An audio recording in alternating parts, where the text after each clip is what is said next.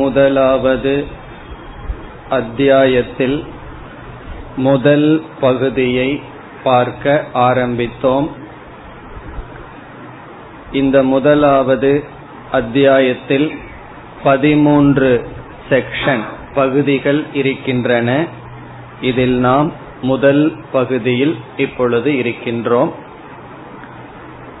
இந்த முதல் பகுதியில் மூன்று உபாசனைகள் அமைந்துள்ளது. இந்த மூன்று உபாசனைகளும் ஓங்காரத்தில் விதவிதமான குணங்களை அல்லது தத்துவங்களை தியானித்தல். இங்கு நாம் எடுத்துக்கொண்ட ஓங்காரம் ஆலம்பனம். இந்த ஓங்காரம் சாமவேதத்தில் உச்சரிக்கப்படுகின்ற ஓங்காரம். சாமவேத மந்திரங்கள் விதவிதமாக பிரிக்கப்படுகின்றது. அந்த பிரிவுக்கு நாம் பக்தி என்று பார்த்தோம். பக்தி என்றால் டிவிஷன். அதில் உத்கீதக என்பது ஒரு பகுதி. அந்த உத்கீதக என்ற பகுதியில் ஓங்காரம் மையமாகின்றது. ஆகவே ஓங்காரத்தை நாம் உத்கீதக உத்கீதம் என்று அழைக்கின்றோம். இந்த மூன்று உபாசனைகளிலும் ஆலம்பனமாக இருப்பது உத்கீதம், அதாவது ஓங்காரம். விதவிதமான அல்லது இந்த மூன்று குணங்கள் இருப்பதாக பார்த்தல் மூன்று உபாசனை ஆகின்றது.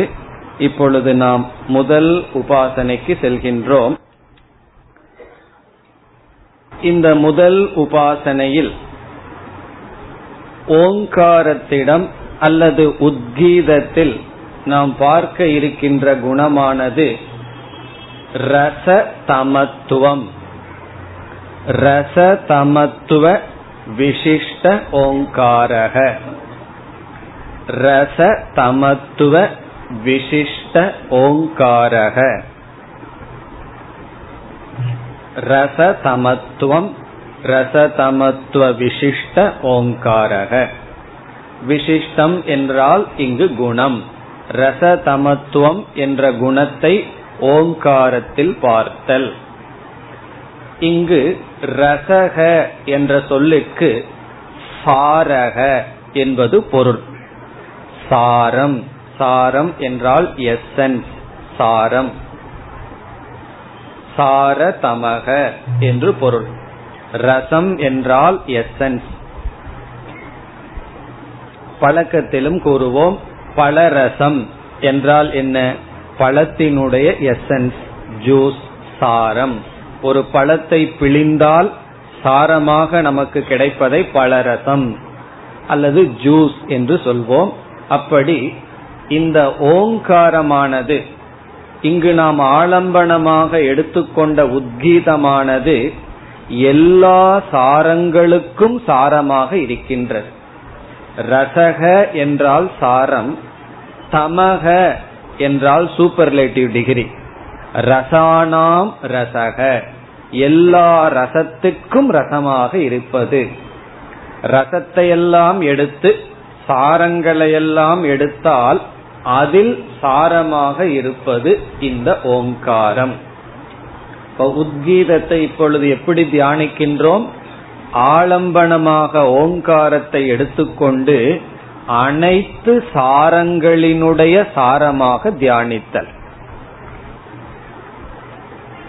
இந்த உபனிஷத் எப்படி துவங்குகிறது என்றால், ஓமித்யேததக்ஷரம் உத்கீதம் உபாசீத. ஓமித்யேததக்ஷரம், ஓம் இதி ஏததக்ஷரம் உத்கீதம் உபாசீத. மாண்டூக்கிய உபனிஷத் எப்படி துவங்கியது? ஓமித்யேததக்ஷரம் இதகும் சர்வம், இவைகள் அனைத்தும் ஓம் என்ற அக்ஷரம் என்று துவங்கியது. ஓமிதி ஏததக்ஷரம் இதம் சர்வம். காரணம், அங்கு ஓங்காரம் விசாரத்துக்கு எடுக்கப்பட்டது, இங்கு ஓங்காரம் உபாசனைக்கு எடுக்கப்பட்டுள்ளது. ஆகவேதான் ஓமித்யேதது அக்ஷரம் உத்கீதம் உபாசீத. ஆகவே இங்கு நாம் எடுத்துக்கொண்ட ஓங்காரமானது அர்த்த ரூபமானதல்ல, சப்த ரூபமானது. ஓம் என்ற சப்தம்தான் ஆலம்பனமாக இருக்கின்றது. ஓம் இதி, இதி என்ற சொல் ஓம் என்ற சப்தத்தை குறிக்கின்றது. அர்த்தத்துக்கு போக வேண்டும் என்றால் நாம் மாண்டூக்கியத்திற்கு செல்ல வேண்டும். இங்கு ஓம் என்கின்ற சப்தம் இதுவே எல்லா சாரங்களுக்கும் சாரமாக இருக்கின்றது என்று இந்த சப்தத்தை நாம் தியானிக்க வேண்டும். இங்கு உபனிஷத் என்ன செய்துள்ளது? எட்டு தத்துவங்கள் எடுத்துக்கொள்ளப்பட்டது. எட்டு தத்துவங்களை எடுத்துக்கொண்டு ஒவ்வொன்றாக கூறி இதனுடைய சாரம் இது, இதனுடைய சாரம் இது என்று கூறி இறுதியாக உத்கீத ஓங்காரத்திற்கு வருகின்றது. முதலில் ஒரு தத்துவத்தை எடுத்துக்கொண்டு இது சாரம், பிறகு இதனுடைய சாரம் அடுத்த தத்துவம், இதனுடைய ரசம் எசன்ஸ் அடுத்த தத்துவம் என்று எட்டு தத்துவம் எடுத்துக்கொள்ளப்பட்டுள்ளது. அதை இப்பொழுது ஒவ்வொன்றாக பார்க்கலாம். முதலில் எடுத்துக்கொண்ட தத்துவம் பிருத்திவி. பிருத்திவி முதல் தத்துவம். இந்த பிருத்திவியை உபனிஷத் எப்படி சொல்கின்றது? ரசம் என்று சொல்கிறது. இந்த பூமிதான் ரசம். எதனுடைய சாரம் என்றால் எல்லா பூதங்களுக்கும் இந்த பூமிதான் சாரம், ரசம் எசன்ஸ். இப்ப எல்லா பூதங்களினுடைய சாரம் என்ன என்றால் இந்த பூமிதான். எல்லா ஜீவராசிகளுக்கும் ரசமாக, சாரமாக, அதிஷ்டானமாக, ஆதாரமாக இருப்பது இந்த பூமி. முதல் தத்துவம் பிருத்திவி தத்துவம், பிருத்திவி ரசக. இனி அடுத்த இரண்டாவது தத்துவம் ஆபக. ஆபக என்றால் நீர், ஜலம். இந்த இரண்டாவது தத்துவத்திற்கு வரும்பொழுது எப்படி வருகிறது? பிருத்திவிக்கு சாரமாக இருப்பது ஆபக. இந்த நீரானது பூமியினுடைய சாரம். அதாவது பூமியை பிழிந்தால், பிருத்திவியை பிழிந்தால் சாரமாக கிடைப்பது ஜல தத்துவம். அதுவும் உண்மைதான். எப்படி என்றால் ஆரஞ்சு அல்லது ஆப்பிள் இதை எடுத்துக்கிறோம், இது வந்து பிருத்திவி தத்துவம். இத நம்ம ஜூஸா பிழிஞ்ச என்ன கிடைக்குது? நீரா கிடைக்கின்றது. ஆகவே ஒரு திடமான ஒரு சாலிட் ஆப்ஜெக்டை எடுத்து அதை நம்ம சாரமா கன்வெர்ட் பண்ணா அது திரவமாக மாறுகின்றது. ஆகவே நீரானது சாரம். எதை காட்டிலும் பிருத்திவியினுடைய சாரம் நீர் என்று இரண்டாவது தத்துவம். இனி மூன்றாவது தத்துவம் ஓஷதயக. ஓஷதயக என்றால் மரம் செடி கொடிகள். மரம் செடி கொடிகள் நம்ம சாப்பிடக்கூடிய மரம் செடி கொடிகள் எல்லாம், பழங்கள், காய்கறிகள் அனைத்தும் ஓஷதயக. இந்த ஓஷதயக எதனுடைய சாரம்? நீரினுடைய சாரம். வாட்டர்னுடைய எசன்ஸ் என்ன என்றால் மரம் செடி கொடிகள். இதனுடைய கருத்து என்ன என்றால் தண்ணீரில் இருக்கின்ற சக்தி தான் எதாக மாறுகின்றது? மரம் செடி கொடிகளாக மாறுகின்றது. நல்ல தண்ணீரை பாய்ச்சினால் நமக்கு என்ன கிடைக்கின்றது? நல்ல காய்கறிகள், பழங்கள் எல்லாம் கிடைக்கின்றது. ஆகவே ஓஷதயக என்பது நீரினுடைய சாரம், நீரினுடைய எசன்ஸ் தான் ஓஷதயக. அதனாலதான் என்ன சொல்கிறார்கள்? மழை நீர் வந்தால் நன்கு பயிர் வளர்கின்றது. இப்ப நீர் என்ன செய்கின்றது? சக்திகளுடன் கூடியிருக்கின்றது. ஆகவே நீரினுடைய எசன்ஸ், நீரினுடைய ப்ராடக்ட் எது என்றால் ஓஷதயக. இது மூன்றாவது. இனி நான்காவது என்ன என்றால் புருஷக. புருஷக என்றால் இங்கு எல்லா ஜீவராசிகளினுடைய சரீரம், குறிப்பாக இங்கு மனித சரீரம். புருஷக என்றால் மனிதன். இங்கு மனிதன் என்ற இடத்தில் மனித சரீரத்தை எடுத்துக் கொள்ள வேண்டும். அதாவது தாவரங்களினுடைய சாரம் நம்முடைய சரீரம். நம்முடைய உடல் என்பது என்ன என்றால் நாம் உட்கொண்ட உணவினுடைய மாறுதல். இப்ப நம்ம உடல் எப்படி இருக்கின்றது, எவ்வளவு தூரம் ஆரோக்கியமாக இருக்கின்றது என்பது எதை வைத்து நிர்ணயம் செய்யப்படுகிறது என்றால் நாம் உட்கொண்ட உணவை வைத்து நிர்ணயம் செய்யப்படுகின்றது. ஆகவே புருஷன் என்றால் இந்த இடத்தில் நம்முடைய ஸ்தூல சரீரம். நம்முடைய ஸ்தூல சரீரம் எதனுடைய சாரமாக கிடைக்கிறது என்றால் காய்கறிகளினுடைய சாரம், அதாவது ஓஷதியினுடைய சாரம்தான் நம்முடைய உடல். பிறகு புருஷனுடைய சாரம் என்ன? புருஷனுடைய சாரம் அடுத்தது வாக், நம்முடைய வாக் இந்திரியம். இந்த இடத்துல புருஷன் என்றால் உடல் அல்ல, மனிதர்கள். மனிதர்களினுடைய சாரம் என்ன? ஒரு மனிதனை புழிஞ்சு நான் மனுஷனை பார்க்கணும், அவனுடைய எசன்ஸ் என்னன்னு பார்க்கணும் என்றால் உபனிஷத் கூறுகிறது அவனுடைய வாக். ஒருத்தனுடைய வாக்கு தான், பேச்சு தான், சொல் தான் அவனுடைய சாரம். ஒரு மனுஷனை நம்ம எப்படி அளக்கின்றோம்? அவனுடைய சொல்ல வச்சுதான், பேச்ச வச்சுதான் அவனை நாம் புரிந்து கொள்கின்றோம். ஒருவர் பேசாமையே இருந்தா நமக்கு ரொம்ப கஷ்டம், அவர் ஒண்ணுமே பேச மாட்டேங்கிறாரே, புரிஞ்சுக்கவே முடியவில்லை என்று நாம கஷ்டப்படுவோம். வாயை திறந்துட்டாருன்னா ரொம்ப சௌகரியம் நமக்கு. காரணம் என்ன? ஒவ்வொரு சொல்லும் அவரை அது காட்டி கொடுக்கின்றது. அவர் வந்து அவரை பத்தி சொல்ல மாட்டார், உலகத்தை பற்றியும் மற்ற காசிப்பு தான் அவரு பேசிட்டு இருப்பார். ஆனால் அது யாரை காட்டி கொடுக்கின்றது? தான் யார், தான் எந்த நிலையில் இருக்கின்றேன் என்பதை காட்டி கொடுக்கின்றது. ஆகவே இங்கு உபனிஷத் கூறுகின்றது ஒரு மனிதனுடைய சாரம், எசன்ஸ் என்னன்னா அவனுடைய வாக். அவன் யார் என்பதை அவன் அவனுடைய வாக்கின் மூலமாக வெளிப்படுத்துகின்றான். நம்ம சாதாரணமா என்ன நினைச்சிட்டு இருக்கோம்? வாக்கின் மூலமாக நான் மற்றதைத்தான் வெளிப்படுத்துகின்றேன், நான் பேசி மற்றவங்களை பத்தி உனக்கு காட்டி கொடுக்கின்றேன், அவனுடைய குணத்தையும் தோஷத்தையும் என்னுடைய பேச்சினால நான் விளக்குகின்றேன்னு சொல்லுவோம். ஆனா உபனிஷத் சொல்கின்றது உன்னுடைய பேச்சினால முதல்ல நீ யாருங்கிறத உன்னை அறியாமல் காட்டி கொடுக்கின்றாய், பிறகுதான் மற்றவங்கள் அதுல காட்டி கொடுக்கிறார்களா இல்லையாங்கிறது வேறு. ஆகவே ஒரு மனிதனுடைய சாரம், ரசம் அவனுடைய வாக். இனி அடுத்தது அடுத்தது வாக்கினுடைய சாரம் என்று வரும்பொழுது எப்படி பொருள் கொள்ள வேண்டும்? சப்தத்தினுடைய சாரம் என்று பொருள் கொள்ள வேண்டும்.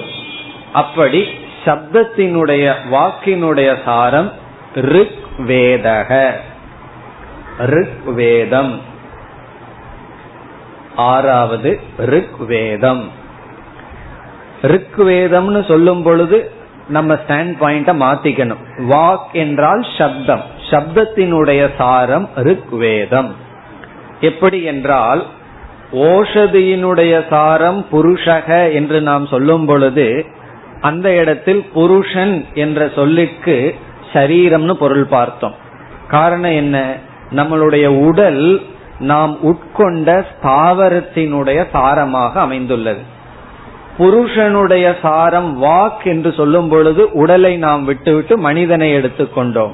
மனிதனுடைய சாரம் அவனுடைய வாக். அதே போல வாக்கினுடைய சாரம் ரிக்வேதம் என்று உபனிஷத் சொல்லும் பொழுது வாக் என்றால் இந்த இடத்தில் சப்தம், சப்தத்தினுடைய சாரம் ரிக்வேதக. இதனுடைய தாற்பயம் என்ன என்றால் வேதத்தில் தான் இரண்டு முக்கியமான கருத்து கூறப்பட்டிருக்கின்றது. ஒன்று லட்சியம், இனி ஒன்று சாதனம். நம்ம வாழ்க்கையில என்ன லட்சியம் என்பதும் அந்த லட்சியத்துக்கான சாதனையையும் சொல்லப்பட்டுள்ளது வேதத்தில்தான். இப்போ புருஷார்த்த புருஷார்த்த சாதனை எங்கு இருக்குன்னா வேதத்தில். ஆகவே அதுதான் அனைத்து சப்தத்தினுடைய சாரம். இந்த இடத்துல சப்தம்னா ஞானம், அனைத்து ஞானத்தினுடைய சாரம் வேதம்தான். காரணம் நம்ம பள்ளிக்கூடத்துக்கு போகும் பொழுதே எந்த பிரமாணத்தை பயன்படுத்துறோம் ஞானத்தை அடைறோம். டீச்சிங் சொன்னா சப்த பிரமாணம் தான். ஃபர்ஸ்ட் எல்கேஜி ப்ரீ கேஜிலேயே சப்த பிரமாணத்தை ஆரம்பிச்சிடறோம். எல்லா சப்த பிரமாணங்களும் எதோ விஷயங்களை பேசுகின்றது. எந்த சப்த பிரமாணம் நம்ம வாழ்க்கையினுடைய அர்த்தத்தையும் எந்த லட்சியத்துக்காக வாழணும் என்றும் அதற்கான சாதனையையும் பேசுகிறது என்றால் வேதம். ஆகவே இந்த வேதத்தின் பிரதானமாக இருக்கின்ற ரிக்வேதம் சாரக. இனி அடுத்தது ஏழாவது, ரிக்வேதத்தினுடைய சாரம் சாமவேதக, சாமவேதம். இந்த இடத்தில் இந்த ருக்வேதமானது மிக அழகாக பாடப்பட்டதனால் கேட்பதற்கு நமக்கு மகிழ்ச்சியை தருவது சாமகானம். ஆகவே அந்த சப்தம் நமக்கு பிரியத்தை கொடுப்பதனால் ருக்வேதத்தினுடைய சாரம் சாமவேதக.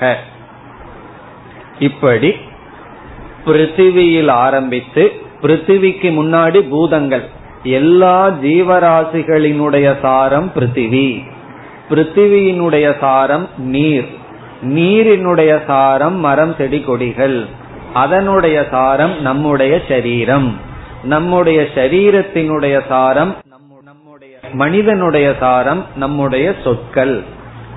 சப்தத்தின் சாரம் ருக்வேதம், ருக்வேதத்தினுடைய சாரம் சாமவேதக.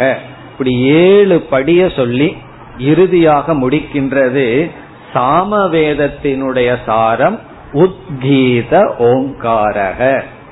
கடைசியா எட்டாவதா இருப்பது உத்கீதக ஓங்காரக. இதுல என்ன தியானம் என்றால், நாம தியானத்துல அமர்ந்து தியானத்துக்கு என்னென்ன முறையெல்லாம் செய்யணுமோ ஏற்பாடெல்லாம் பண்ணணுமோ அவ்விதம் அமர்ந்து என்ன செய்யணுமா, ஒவ்வொரு தத்துவத்தையா மனதிற்குள் கொண்டு வர வேண்டும். முதல்ல எல்லா பூதங்கள், அந்த பூதங்களுக்கு சாரமா இந்த பிருத்திவி இருக்குன்னு பிருத்திவிய நினைக்கணும். நம்ம மனசுல சின்ன சின்ன விஷயத்தையே நினைச்சிட்டு இருக்கோம். ஒரு அஞ்சு சென்ட் நிலம், பத்து சென்ட் நிலம், இதையவே தான் நினைச்சிட்டு இருக்கோம். இப்ப இந்த தியானத்துல உட்கார்ந்து எதை நினைக்கிறோம், பிருத்திவியே நினைக்கிறோம். எல்லா ஜீவராசிகளுக்கும் ஆதாரமா இருக்கிறது பிருத்திவி. பிறகு நம்மளாக சிந்திக்கணும் அடுத்தது என்ன, நீர். இவ்விதம் தியானிச்சிட்டு வந்து கடைசியில பிருத்திவியும் சாரமா இருக்கு, நீரும் சாரமா இருக்கு, ஓஷதிகள் சாரமா இருக்கு. இந்த எல்லா சாரம், உபனிஷத் பயன்படுத்துற வார்த்தை ரசம், இந்த எல்லா ரசத்துக்கும் ரசமாக இருப்பது இந்த ஓம் என்கின்ற சப்தம். இதுதான் தியானம்.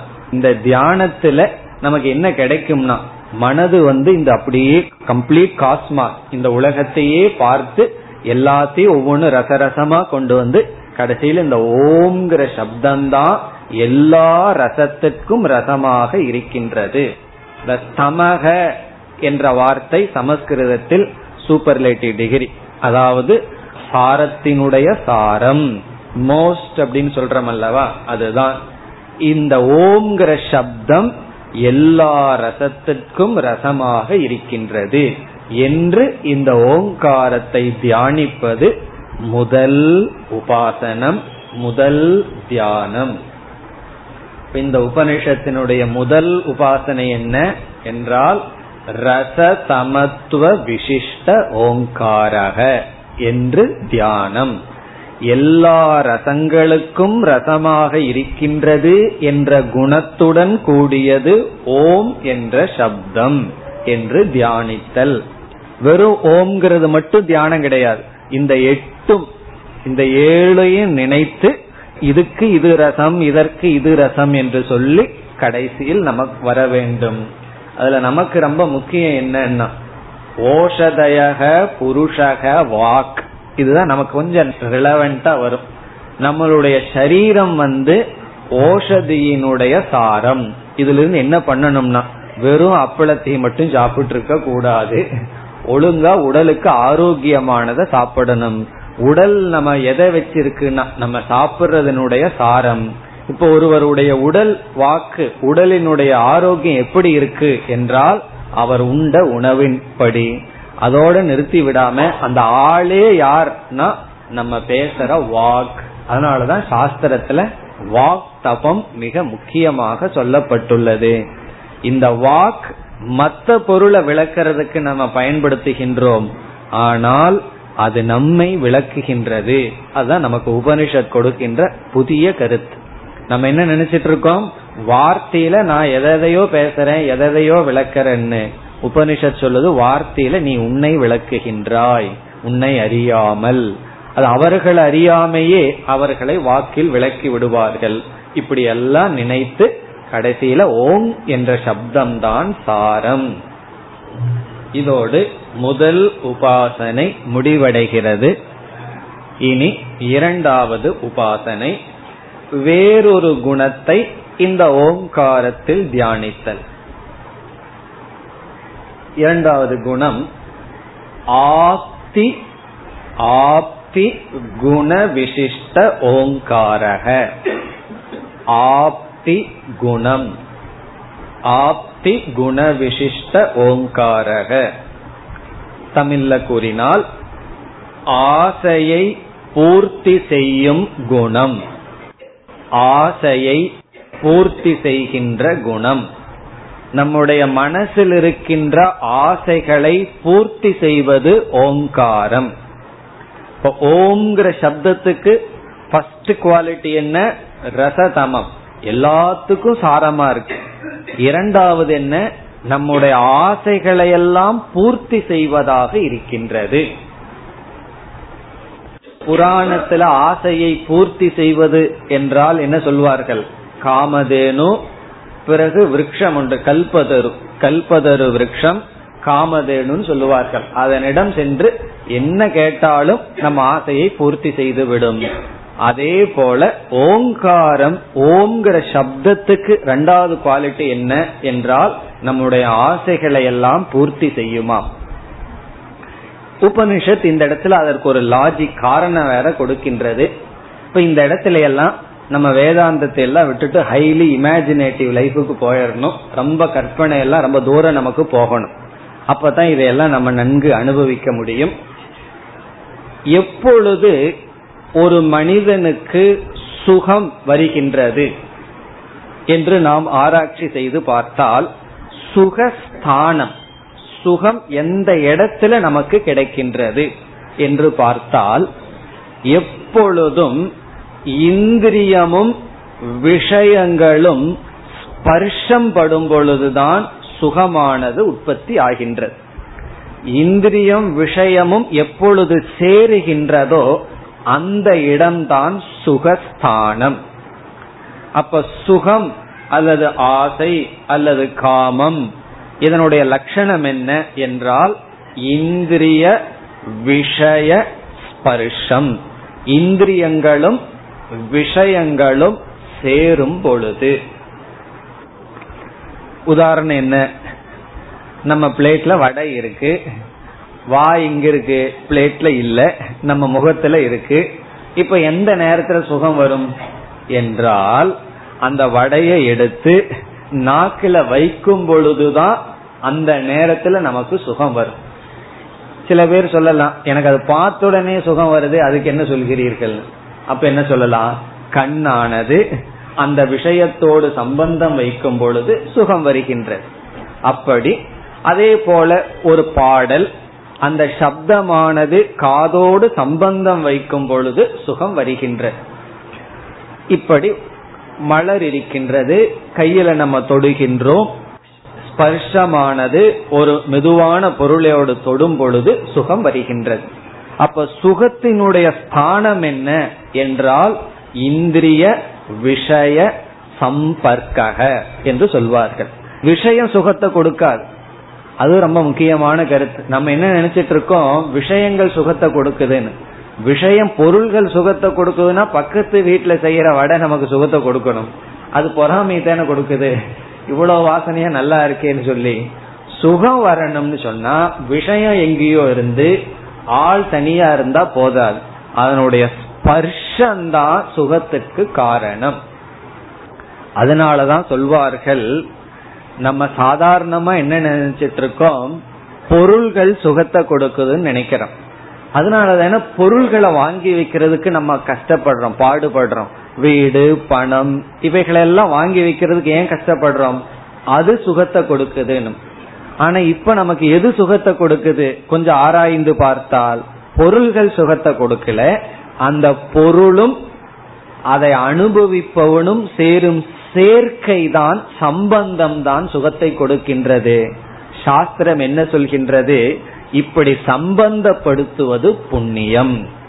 இந்த புண்ணியம்தான் விஷயத்தையும் விஷயையும் சம்பந்தப்படுத்துகின்றது. ஏதோ ஒரு அன்சீன் ரிசல்ட் தான் பொருளையும் அதை அனுபவிப்பனையும் சேர்த்து வைக்கின்றது. அதுக்கு நல்ல உதாரணம் என்ன என்றால், பெரிய பெரிய செல்வந்தர்கள் வீட்டுல எல்லா ஸ்வீட்டும் இருக்கும், ஆனா அவர்களே ஸ்வீட் ஆயிடுவார்கள், அவர்களுக்கு சுகர் வந்துடும். அப்ப என்னன்னா அந்த பொருள் அங்கு இருக்கும், ஆனால் புண்ணியம் இல்லைன்னா சம்பந்தம் கிடையாது. யாருக்கு சம்பந்தம்னா வீட்டுல வேலை செய்யற சர்வன்ட்டுக்கோ அல்லது நாய்க்கோ புண்ணியம் இருந்தால் என்ன கிடைக்கும்னா அந்த விஷயமும் பொருளும் சேரும், ஆனந்தத்தை அடைவார்கள். இந்த புண்ணியம் இங்கு பேசப்படவில்லை, அசைடு டாபிக். அதாவது புண்ணியம்தான் விஷயத்தையும் விஷயி அதை அனுபவிப்பனையும் சேர்த்து வைக்கின்றது. இப்ப இந்த இடத்துல உபனிஷத் எப்படி கற்பனை செய்கிறது என்றால், சுகத்தினுடைய இடம், இன்பத்தினுடைய ஆசையினுடைய இடம் சேர்கின்ற இடம், ஜாயினிங் பாயிண்ட். எதுனா விஷயமும் அதை அனுபவிப்பவனும் சம்பந்தப்படும் பொழுது அந்த இடத்துலதான் என்ன உற்பத்தி ஆகின்றது? ஆசையானது உற்பத்தி ஆகின்றது. அல்லது ஆசைன்னு இந்த இடத்துல காமம், சுகம். இப்படிப்பட்ட சுகத்தை ஓங்காரம் கொடுப்பதாக இருப்பதற்கு என்ன காரணம்? ஏன்னா ஓம்ங்கிற சப்தத்துக்கு நம்ம என்ன குணத்தை பார்த்துட்டோம்? ஓம்ங்கிற சப்தத்திற்கு சுகத்தை கொடுக்கின்ற, இன்பத்தை கொடுக்கின்ற குணம்னு பார்த்துட்டோம். அதற்கு ஏன் இந்த குணம் இருக்கின்றது என்றால், ஓங்காரமும் இரண்டினுடைய சேர்க்கையின் விளைவு என்று உபனிஷத் சொல்லுது. இன்பமும் ஆசை அல்லது சுகமும் இரண்டினுடைய சேர்க்கையின் விளைவு. அதே குணம் ஓங்காரத்துக்கு இருக்காம். ஓங்காரத்தினுடைய தோற்றமும் இரண்டு சேர்க்கையினுடைய விளைவு. அப்படி இரண்டு சேர்க்கையினுடைய விளைவை உடைய ஓங்காரம் இரண்டு சேர்க்கையினுடைய விளைவான இன்பத்தை கொடுக்கும் என்று, ஏன் ஓங்காரத்திற்கு இந்த குணம் என்று உபனிஷத் சொல்கின்றது. பல சமயங்கள்ல உபனிஷத் இப்படி உபாசனை பண்ணுன்னு சொல்லிட்டு காரணத்தை சொல்லாது. சில சமயங்கள்ல உபனிஷத் சில காரணத்தை கற்பனை பண்ணி இதனால நீ உபாசனை பண்ண வேண்டும் என்று சொல்லும். அதனால நம்ம ஒவ்வொரு இடத்திலையும் இந்த குணத்துக்கு என்ன காரணம்னு கேட்க கூடாது. உபனிஷத் சொல்லியிருந்தா கேட்டுக்குவோம், இல்லை என்றால் இல்லை. இந்த இடத்துல காரணம் இருக்கின்றது. ஓங்காரமும் இரண்டினுடைய சேர்க்கையின் விளைவு, இன்பமும் இரண்டினுடைய சேர்க்கையின் விளைவு ஆகவே கொடுக்கின்றது. இனி ஓங்காரம் எந்த இரண்டு சேர்க்கையின் விளைவு? இந்த இடத்துல எந்த ஓங்காரம்? சாமவேத ஓங்காரம். நம்ம சும்மா ஓம்னு சொல்றது. சாமவேத ஓம்னு சொல்ல ஆரம்பிச்சாருன்னா அதுல அது முடியறதுக்கு ரொம்ப நேரம் ஆகும். ஏன்னா அவ்வளவு தூரம் ஆரம்பிச்சு அது ஓன்னு போய் மாலை கொஞ்ச நேரம் இருந்து இம்முன்னு முடிப்பார். அந்த ஓங்காரம் எந்த இரண்டினுடைய சேர்க்கை என்றால், வாக், பிராணன், இந்த இரண்டு சக்தியினுடைய சேர்க்கை என்று உபனிஷத் கூறுகிறது. வாக், பிராணன். யாருக்கு வாக் சக்தியும் பிராண சக்தியும் இருக்கின்றதோ அவர்களாலதான் இந்த ஓங்காரத்தை உச்சரிக்க முடியும். இந்த சாமவேத உத்கீத ஓங்காரம் எந்த இடத்துல தோன்றுதுன்னா, பிராணனும் வாக்கும் சேரும் பொழுது. ஒருவனுக்கு பிராணசக்தி இருக்கணும், ஏன்னா ரொம்ப நேரம் மூச்சு பிடிச்சு சொல்லணும், பிறகு பேசணும். ஊமையா இருந்தா சொல்ல முடியாது. இப்ப பேசுற சக்தியும் பிராணசக்தியும் சேர்ந்து செயல்பட்டால்தான் உத்கீதம் தோன்றுகிறது. இப்ப உத்கீத ஓங்காரம் எப்பொழுது தோன்றுதுன்னா, பிராணசக்தியும் வாக் சக்தியினுடைய சேர்க்கையில் தோன்றுகிறது. இந்த ரெண்டு சக்தியும் சேர்ந்தா ஓங்காரம் உருவாகின்றது. அப்படி இந்த இரண்டு சக்தியினால் தோன்றிய ஓங்காரம், விஷயத்தையும் அதை அனுபவிப்பவனும் சேர்ந்து வருவதனால் தோன்றிய இன்பத்துக்கு காரணம் என்று தியானிக்க வேண்டும். இது ஒரு விதமான உபாசனை. காம பிராபக ஓங்காரக, ஓங்காரம் சுகத்தை கொடுக்கும். காரணம் இந்த இவ்விதம் கூறியது. இது இரண்டாவது உபாசனை. இனி மூன்றாவது உபாசனைக்கு செல்கின்றோம். மூன்றாவது குணத்தை ஓங்காரத்தில் பார்த்தல். சமிருத்தி சமிருத்தி குண விசிஷ்ட ஓங்காரக, சமிருத்தி குண விசிஷ்ட ஓங்காரக. தமிழ்ல கூறினால் செழிப்பை கொடுக்கும் குணம், செழிப்பு வளர்ச்சி, செழிப்பை கொடுக்கும் குணம். பிராஸ்பரிட்டி பிராஸ்பர், செழிப்பு வளர்ச்சி, வளம் என்றெல்லாம் சொல்கிறோம் அல்லவா, அந்த வளத்தை கொடுக்கும். இந்த இடத்துல உபனிஷத்து ஏன் வளத்தை கொடுக்குதுன்னு காரணம் எல்லாம் சொல்ல கிடையாது. இந்த ஓங்காரம் ஆசைகளை வளர்க்கின்றது, நமக்கு ஆசைகள் எல்லாம் அது அதிக வளர்ச்சியை கொடுக்கின்றது. இதனுடைய தாற்பயம் என்னவென்றால், நம்ம ஏதாவது ஒரு செல்வத்தை அடைஞ்சோம் என்றால் அதோடு நாம் நின்றுவிடக் கூடாதாம். அதற்கு மேலும் மேலும் நாம் முயற்சி செய்து கொண்டு வளர்ந்து கொண்டே செல்ல வேண்டும். எனக்கு தான் மாசம் ஒரு ஐநூறு ரூபா வருதே, இதே போதும்னு இருக்கக்கூடாதாம். அதற்கு மேலும் மேலும் நாம் வந்து பொருளை ஈட்டி வளர்ச்சி அடைய வேண்டும். இது தவறு கிடையாது, இது தேவை. ஆரம்பத்தில் இதெல்லாம் தேவை. ஆகவே நம்மை சுற்றி இருக்கின்ற பொருள்களை வந்து அப்படியே வைத்திருக்க கூடாது. ஒரு ஆசிரமத்துக்கு ரீசண்டா நான் போயிருந்தேன். அதே ஆசிரமத்துக்கு பதினஞ்சு வருஷத்துக்கு முன்னாடியும் போயிருந்தேன். அந்த பதினஞ்சு வருஷத்துக்கு முன்னாடி அந்த ஆசிரமத்தில் இருந்த அதே ஆசனம், அதே பொருள் அப்படியே இருக்கு. ஒரு விதமான மாற்றமும் கிடையாது, அங்க இருக்கிறதுல ஒரு சேஞ்சும் கிடையாது, அப்படியே இருக்கு. இது என்ன வளர்ச்சினா? அப்படி இல்லாமல் பொருள்களை நாம் வளர்த்தி கொள்ள வேண்டும். அந்த வளர்ச்சியை கொடுப்பது ஓங்காரம். சமிருத்தி வளர்ச்சியை கொடுக்கின்ற குணம். இதுதான் மூன்று உபாசனை. இப்ப முதல் உபாசனை வந்து ஓங்காரமானது ரசதமத்துவம் என்றும், இரண்டாவது ஆப்தி குண விசிஷ்டம், மூன்றாவது சமிருத்தி குண விசிஷ்ட ஓங்காரக. இந்த மூன்று தான் முதல் சாப்டர், முதல் செக்ஷனில் அமைந்துள்ள உபாசனைகள். இதில் முதலாவது அத்தியாயத்தில் முதலாவது பகுதியில் பத்தாவது மந்திரம் மிக முக்கியமான மந்திரம். ஆகவே அதனுடைய பொருளை இப்பொழுது பார்க்கின்றோம். இந்த சாப்டரினுடைய, இந்த செக்ஷனுடைய கடைசி மந்திரம். அந்த மந்திரம் என்னவென்றால், எதேவ வித்யா கரோதி ஸ்ரத்தயா உபனிஷதா ததேவ வீரியவத்தரம் பவதி. ஒன்று ஒன்று பத்து புஸ்தகத்துல பாத்தீங்கன்னா பத்து சாப்டர், பத்து செக்ஷன், பத்தாவது மந்திரம். எதேவ வித்யா கரோதி ஸ்ரத்தயா உபனிஷதா ததேவ வீரியவத்தரம் பவதி. இது அடிக்கடி கோட் பண்ற ஒரு மந்திரம். இதனுடைய பொருள் என்னவென்றால், உபனிஷத் இங்கு கூறுகின்றது, ஒருவன் செயல் செய்கின்றான், கர்மத்தை செய்கின்றான். எந்த கர்மமும் பலனை கொடுக்காமல் கண்டிப்பாக போகாது. அது ஒரு பெரிய நியமத்தை நாம் மனதில் கொள்ள வேண்டும். கர்ம கண்டிப்பாக பலனை கொடுக்கும்.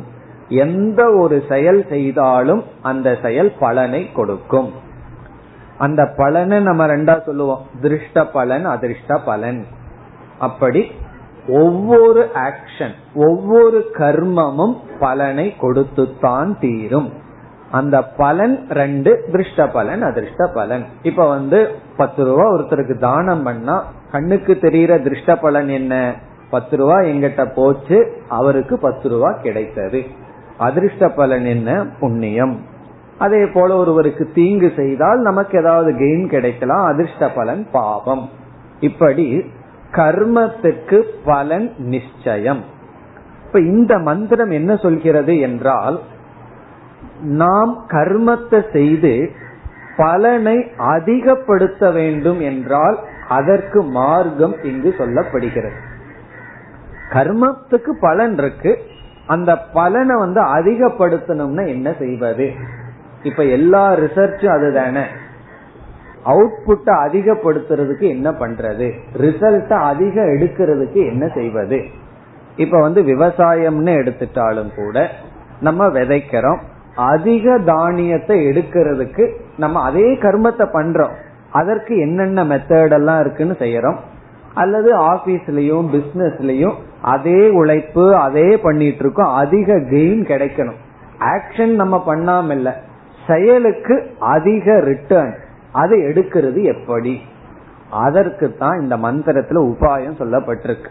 இது மோட்சமாகலாம், அல்லது சாதாரண பிசினஸ் ஆகலாம், அல்லது சாம்பார் வைக்கிற வேலையா கூட இருக்கலாம். நம்ம ஒரு செயல் செய்யறோம், குயிக்கா நல்லா ரிசல்ட் எடுக்கிறது எப்படி, வடை சுடுறதா இருக்கலாம், எது வேணாலும் செய்யலாம். அதுக்கு வந்து இந்த மந்திரம் வந்து என்ன செய்கின்றது, உபாயத்தை கொடுக்கின்றது. மூன்று உபாயத்தை கொடுக்கின்றது. என்னன்னா அவுட்புட் அதிகமா வருவதற்கு என்ன செய்வது? இதெல்லாம் பிசினஸ் மேனேஜ்மெண்ட்ல பேச வேண்டிய டாபிக். நம்ம செயல் வந்து நல்லா இன்புட் கொஞ்சமா போடுறோம் அல்லது போடுறோம், எப்படி போட்டா என்ன மாதிரி செயல் செய்தால் நமக்கு அதிக பலன். எதேவ வித்யா கரோதி, கரோதி ஒருவன் செய்கின்றான், கரோதினா ஆக்ஷன், கர்மத்தை பண்றான். எந்த கர்மத்தை?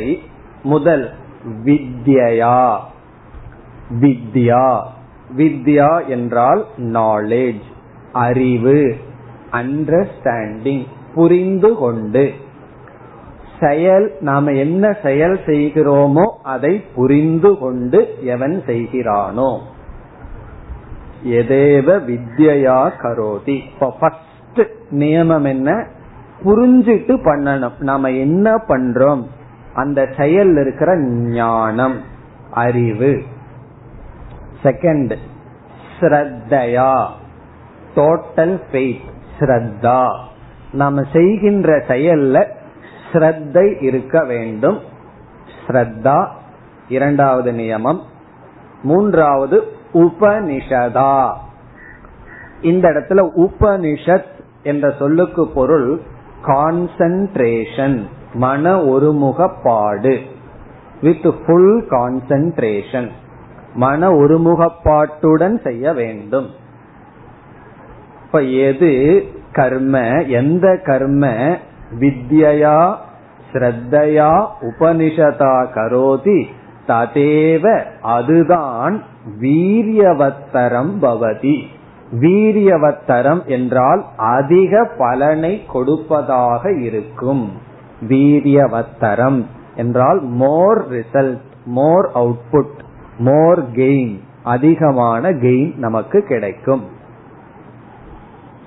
எது இன்டெலிஜென்ட் என்றால், நம்ம வந்து ஒரு ரிட்டர்ன் எடுக்கிறோம், எதையாவது ஒண்ணு நம்ம அடையறோம், அதற்கு ஒருவன் எண்பது சதவீதமான உழைப்ப போடுறான், இனி ஒருவன் வந்து முப்பது சதவீதமான உழைப்புல அதே ரிட்டர்ன் எடுக்கிறான்னா இதுல யார் புத்திசாலி? அவன் தான் அறிவுடையவன். காரணம் என்ன? இவன் எவ்வளவு செலவு செய்யறானோ அதை விட குறைவா செய்து எடுத்துட்டான். இப்படி நம்ம செய்கின்ற செயல்ல மேக்சிமம் பலன் வரணும்னா இந்த மூன்று நியமம் ஒவ்வொன்றாக இப்பொழுது பார்க்கலாம். ஃபர்ஸ்ட் வித்யா, அறிவுடன் செய்ய வேண்டும். நம்ம எதை பண்றோமோ அதுல வந்து முதல்ல அறிவு இருக்கணும், எப்படி பண்ண வேண்டும், ஏன் பண்ணணும், எந்த மாதிரி பண்ணணும்ங்கிற அறிவை ரொம்ப நாம் அடைய வேண்டும். ரொம்ப பேர்த்துக்கு வந்து அறிவினுடைய முக்கியத்துவமே தெரிவதில்லை. அறிவினுடைய முக்கியத்துவம் தெரியாம ஏதோ பண்றோம், மாடு மாதிரி அப்படியே பண்ணிட்டு இருக்கிறது. இனி ஒரு காரணம், அறிவு என்னைக்குமே காஸ்ட்லி தான். அறிவு வந்து அவ்வளவு சீப்பா கிடைக்காது. அதுக்கு ஒரு பெஸ்ட் எக்ஸாம்பிள் என்னன்னா, கொஞ்சம் வருஷத்துக்கு முன்னாடி ஒரு சிறிய காரியத்தை நான் செய்தேன். இந்த வாஷ் பேஷனை வந்து நான் மாட்டினேன். எப்படின்னா, பிளம்பர் எல்லாம் கூப்பிட்டு அது ரொம்ப கஷ்டம், அவருக்கெல்லாம் ரொம்ப ஐம்பது ரூபா நூறு ரூபா கொடுக்கணும்னு சொல்லி எனக்கு வந்து கிளீன் பண்றவரையே வச்சு அதை செஞ்சேன். காரணம் என்ன, அவரை கூப்பிடுறது எதற்குன்னு சொல்லி. அது என்ன ஆச்சு, பதினஞ்சு நாள் இருபது நாள் லீக் ஆயிட்டு சரிப்பட்டு வராம கடைசியில மறுபடியும் எங்க போக வேண்டியது இருந்தது, ஒழுங்கான பிளம்பரை கூப்பிட்டு தான் மாட்ட வேண்டியது இருந்தது. இப்ப இதுல என்னன்னு சொன்னா, யாரிடம் ஒரு காரியத்துக்கு சரியான அறிவு இருக்கோ அந்த அறிவு கிட்ட போனா காஸ்ட்லி. அதனால என்னன்னா, அதனாலதான் ஆங்கிலத்தில் ஒரு ப்ராவர்ப் இருக்கு, if knowledge is costly, try ignorance அப்படின்னு சொல்லி. அறிவு வந்து காஸ்ட்லின்னு நீ நினைச்சீன்னா அறியாமைய ட்ரை பண்ணி பாரு, அதை விட மூணு மடங்கு காஸ்ட்லி ஆகும். அப்படி நம்ம ஏன் அறிவுக்கு முக்கியத்துவம் கொடுக்கறது இல்ல, திங்கிங்க்கு முக்கியத்துவம் கொடுக்கறது இல்லைன்னா அது ரொம்ப காஸ்ட்லி. அது ஏன்னா அறிவு யாருகிட்ட இருக்கோ அது சுலபமா நமக்கு கிடைக்காது. ஒரு காரியத்தை பத்து வருஷம் பண்ணிட்டு இருப்போம், அவர்கள்கிட்டயே ஒரு கேள்வியை கேட்டா அந்த இடத்துல அறிவு இருக்காது. ஒரு அம்மா வந்து என்னுடைய கேஸ் லைட்டை அடித்தார்கள், பதினஞ்சு நிமிஷம் அடித்தார்கள். நான் கேட்ட, எத்தனை வருஷமா கேஸ் பத்திட்டு இருக்கீங்க, இந்த அறிவும் கூட இல்லையா, ஒரே ஒரு ஸ்ட்ரோக்ல பத்துற மாதிரி ஒரு கலைய தெரிஞ்சுக்கலையான்னா அதுக்கெல்லாம் ஏது நேரம். காரணம் என்ன, எல்லாம் ஒரு மாடு மாதிரி எந்த ஒரு செயல் செய்தாலும் அதுல ஒரு அறிவே கிடையாது. அதை ஓபன் பண்ணி கொஞ்சம் வெயிட் பண்ணி ஸ்ட்ரோக் கொடுத்தா அது பத்தும். இந்த ஒரு நாலேஜும் கூட எடுத்துக்கிறது இல்லை. என்னன்னா, எந்த ஒரு செயல் செய்தாலும் அறிவு பூர்வமாக இருக்க வேண்டும். அது செப்பலை விடுறதாகட்டும் அல்லது எந்த காரியத்தை செய்தாலும். அப்பதான் வீரியவத்தரம். இல்லைன்னா என்ன, கேஸ் வேஸ்ட், எல்லாமே வேஸ்ட் தான். அப்படி ஒரு சிறிய எக்ஸாம்பிள் ஏன் சொல்றேன்னா, அதுலதான் பெரிய விஷயமே இருக்கு. இது ஃபர்ஸ்ட் நியமம், நாலேஜ். அப்போ அறிவுக்கு நம்ம முக்கியத்துவம் கொடுக்கணும். எந்த ஒரு செயல் செய்யறதா இருந்தாலும் அதுல ரிசர்ச் ஓரியன்டேஷன் நமக்கு இருக்கணும். இது நமக்கு கொஞ்சம் குறைவா இருக்கு. எது இருந்தாலும் வெளிநாட்டுல எல்லாம் போனா என்ன சொல்வார்கள், உடனே ரிசர்ச்ன்னு சொல்லி ஒரு புத்தகத்தை போட்டு அதுல வந்து எழுத ஆரம்பிச்சிருவார்கள், டேட்டா எழுத ஆரம்பித்து விடுவார்கள். இப்படி எந்த ஒரு செயல் செய்தாலும் எல்லா செயலையும் அந்த ரிசர்ச் புத்தி இருக்கணும், அதுல என்ன இருக்குங்கிற அறிவு இருக்க வேண்டும். இப்ப நம்ம ஓங்காரத்துக்கு வருவோம். இந்த ஓங்கார தியானம் செய்யறோம். இந்த செய்யும் பொழுது இந்த எட்டு படிகளையும் மனதுல நாம நினைச்சிட்டு பண்ண அறிவோட செய்தால் பலன் அதிகம். இல்ல அப்படின்னா பிருத்திவி ஆபக ஓஷதயகன்னு வெறும் சப்தத்தை மட்டும் சொல்லி அந்த அறிவில்லாமல் பிருத்திவி எப்படி சாரம் இதெல்லாம் அறிவில்லாம செய்தா பலன் கிடைக்கும். அறிவோடு செய்தால் அதிக பலன். இனி இரண்டாவது ஸ்ரத்தா. ஸ்ரத்தை என்னைக்குமே சாதனையில தான் ஸ்ரத்தை. நாம ஒரு மீன்ஸ பயன்படுத்தினோம்னா இந்த மீன்ஸ் இந்த எண்டுல கொண்டு போய் விடுங்கிற நம்பிக்கை தான் ஸ்ரத்தை. இப்ப எந்த ஒரு காரியத்தை பண்ணாலும் எந்த ஒரு சாதனை இன்ஸ்ட்ருமெண்ட பயன்படுத்துறோமோ அதுதான் சாதனை என்கின்ற நம்பிக்கை தான் ஸ்ரத்தை. இப்போ உபனிஷத் படிக்கிறோம். உபனிஷத்துங்கிற ஒரு சாஸ்திரம்தான் பிரம்ம ஞானத்துக்கு கருவிங்கிற நம்பிக்கை தான் ஸ்ரத்தை. இப்ப ஸ்ரத்தை எதுல என்றால் இன்ஸ்ட்ருமெண்ட், கரணத்துல ஸ்ரத்தை. கரணத்துல எதற்கு, இந்த கரணம் இந்த பலனை கொடுக்கும் என்கின்ற ஸ்ரத்தை, அது ஸ்ரத்தா. மூன்றாவது உபனிஷதா, மன ஒருமுகப்பாடுடன் செய்ய வேண்டும், கான்சென்ட்ரேஷன். எதை செய்தாலும் மன ஒருமுகப்பாட்டுடன் செய்தால்தான் நாம் முழுமையான பலனை அடைவோம். மனம் சிதறடையாமல் அந்த காரியத்தை செய்ய வேண்டும், அது ரொம்ப முக்கியம்.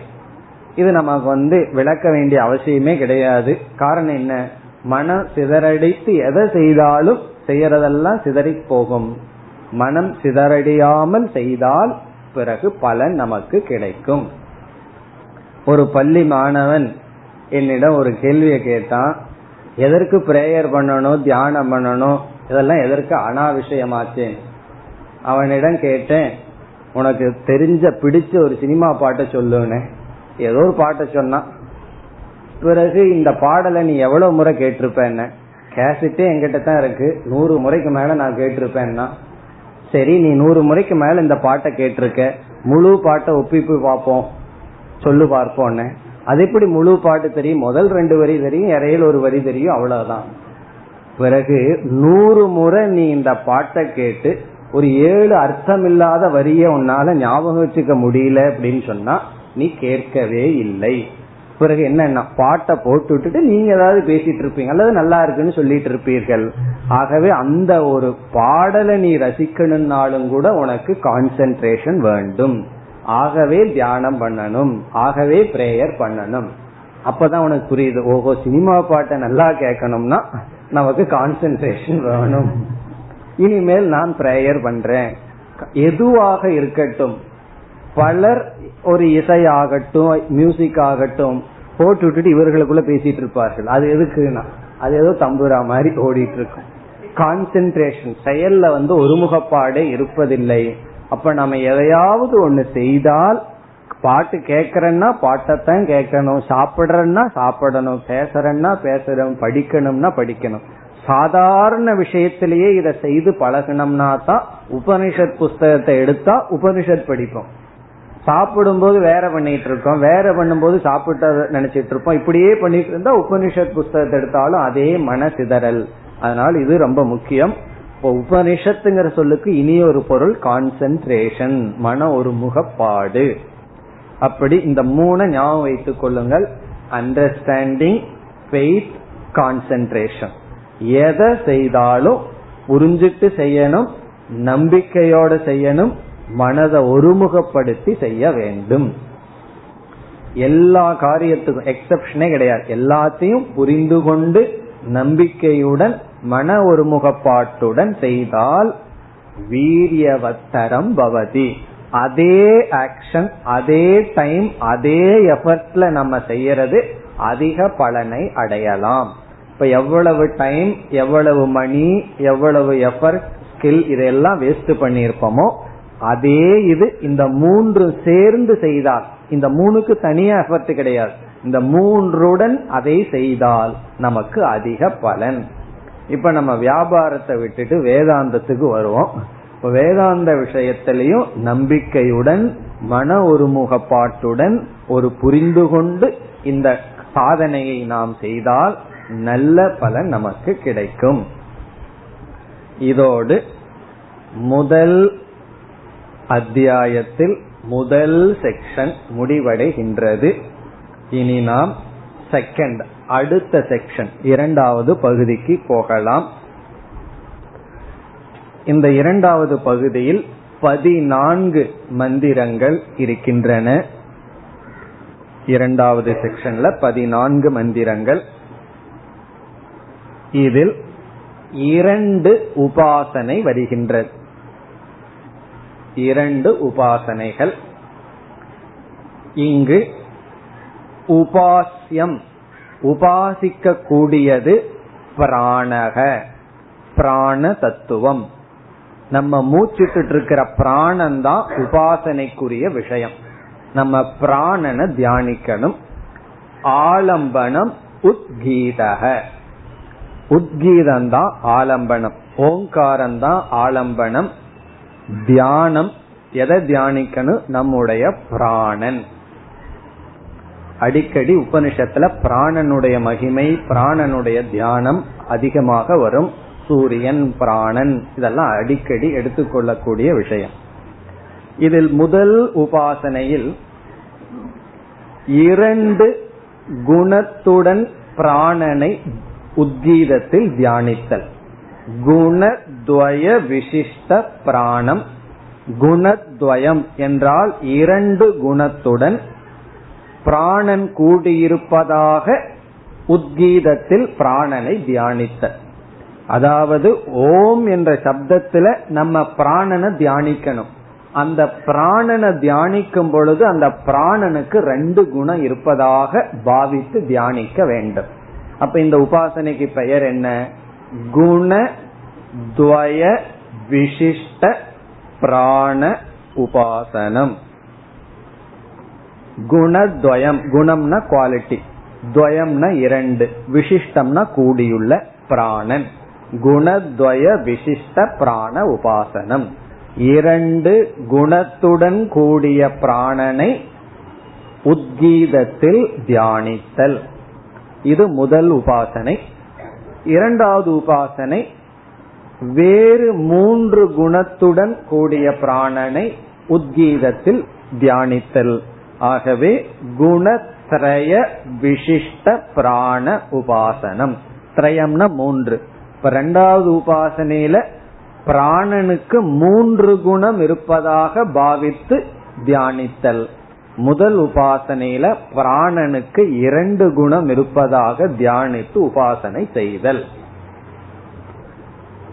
இப்பொழுது முதல் உபாசனைக்கு போகலாம். ரெண்டு குணத்தை நாம் எடுத்துக்கொண்டு இந்த ரெண்டு குணமும் பிராணனில் இருப்பதாக பாவித்து அந்த பிராணனை ஓம்ங்கிற சப்தத்தில் தியானித்தல்.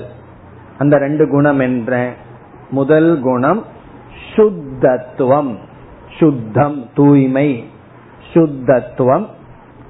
இரண்டாவது சுத்தத்துவ குணம், தூய்மையாக இருப்பது பிராணன்.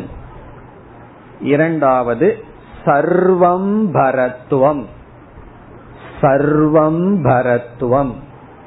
சர்வம் பரத்துவம் என்றால் சர்வ ஆதாரத்துவம், சர்வ ஆதாரத்துவம். சர்வ ஆதாரத்துவம் என்றால் அனைத்துக்கும் ஆதாரம். முதல்ல வந்து தூய்மையானது, பிராணன் தூய்மையானதுங்கிற ஒரு குணம். இரண்டாவது எல்லாவற்றுக்கும் ஆதாரம் என்ற தியானம்.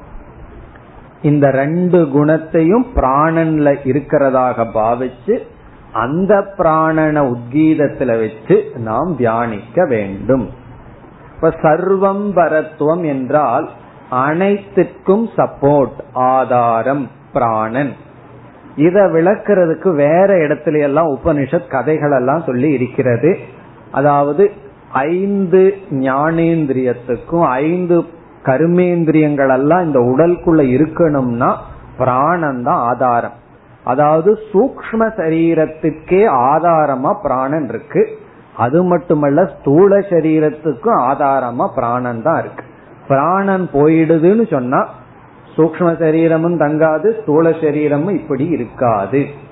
ஆகவே இந்த சரீரங்களுக்கு கரணங்களுக்கெல்லாம் ஆதாரமாக பிராணன் இருக்கின்றது. சர்வம் பரத்துவம், எல்லா கருவிகளுக்கும் ஆதாரம் பிராணன். அதனாலதான் சூக்ஷ்ம சரீரத்துக்கு பிராண சரீரம் என்று சொல்வார்கள். ஒரு ஆள் இறந்துட்டா என்ன சொல்லுவோம்? மனசு போயிடுது, புத்தி போயிடுதுன்னு சொல்ல மாட்டோம், பிராணன் போயிடுது. இப்ப பிராணன் இருக்கிற வரைக்கும் இருக்கு, பிராணன் தான் சப்போர்ட். இது ஒரு குணம். முதல் பார்த்த குணம் சுத்தத்துவம், தூய்மையானது பிராணன்.